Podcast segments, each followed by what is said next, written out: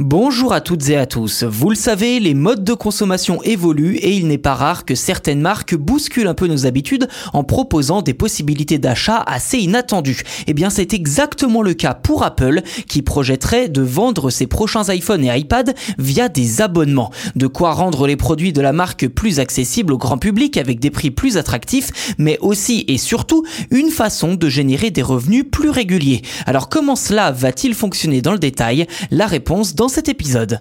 C'est une info qui a été divulguée par le média américain Bloomberg il y a peu. Apple envisagerait de vendre ses futurs produits via un abonnement. Un peu à la manière des constructeurs automobiles et de leur méthode de leasing que vous connaissez peut-être. Le consommateur s'engage sur une certaine période et paye chaque mois un forfait pour utiliser la voiture. Cela permet de ne pas contracter de prêt à la banque et surtout de changer régulièrement de voiture pour un modèle neuf si on le souhaite. Cette stratégie, Apple semble vouloir l'adopter pour ses objets technologiques via la technique du LLD, location longue durée. Mais à bien y regarder, il s'agit ni plus ni moins que de la continuité de la stratégie marketing d'Apple, dont les services iCloud ou Apple Music fonctionnent déjà avec un abonnement. Cela n'en resterait pas moins une certaine révolution pour la marque à la pomme, puisqu'elle pourrait dès lors cibler une clientèle plus modeste, réticente à débourser 1000 euros pour un iPhone.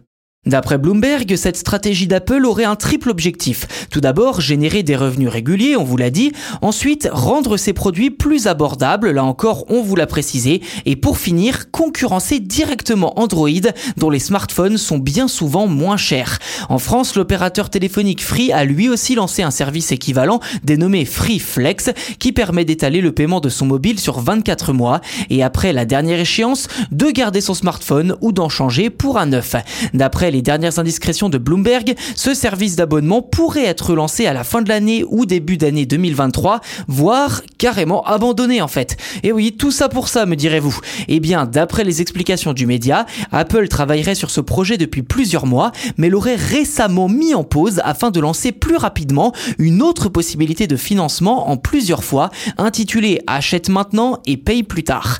Reste à savoir quelle sera la décision finale d'Apple, d'autant que les deux services que l'on vient de vous présenter sont parfaitement compatibles.